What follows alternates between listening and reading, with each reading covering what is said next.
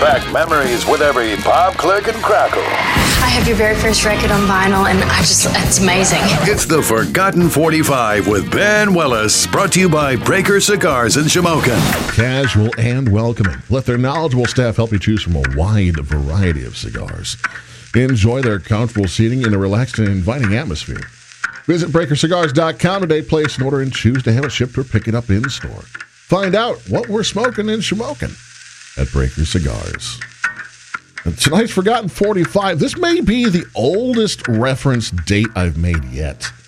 This day in 1882, one, let me see if I can say this name correctly, Béla Ferenc Dezső Blaskó, later to become known as Bela Lugosi, was born this day in what was at that time the Kingdom of Hungary. Wow.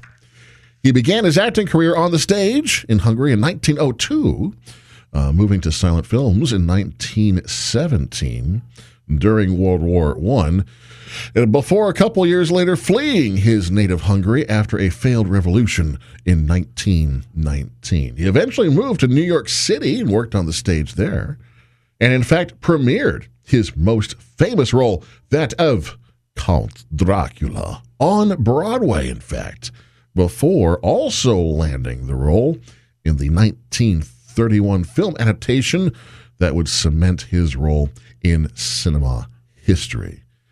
Bela Lugosi, of course, uh, died eventually in his sleep at age 73 in 1956.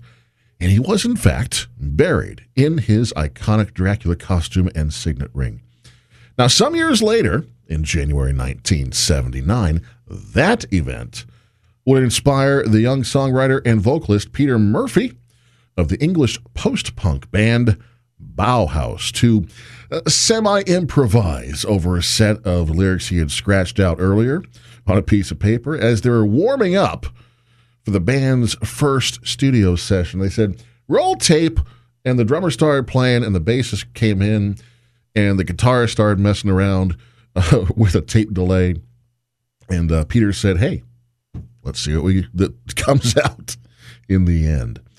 Interestingly enough, that recording would go on to inspire an entirely new genre and subculture, the entire goth wave of the 1980s. Some people like to trace it back to that recording, which was Bela Lugosi's Dead, released August 6th, 19. 79. So on this occasion, the birthday of Bela Lugosi, we celebrate his final resting. It's Bauhaus, Bela Lugosi's dead. Special radio edit, by the way, so don't come at me. Tonight's Forgotten 45 on Hanna Radio.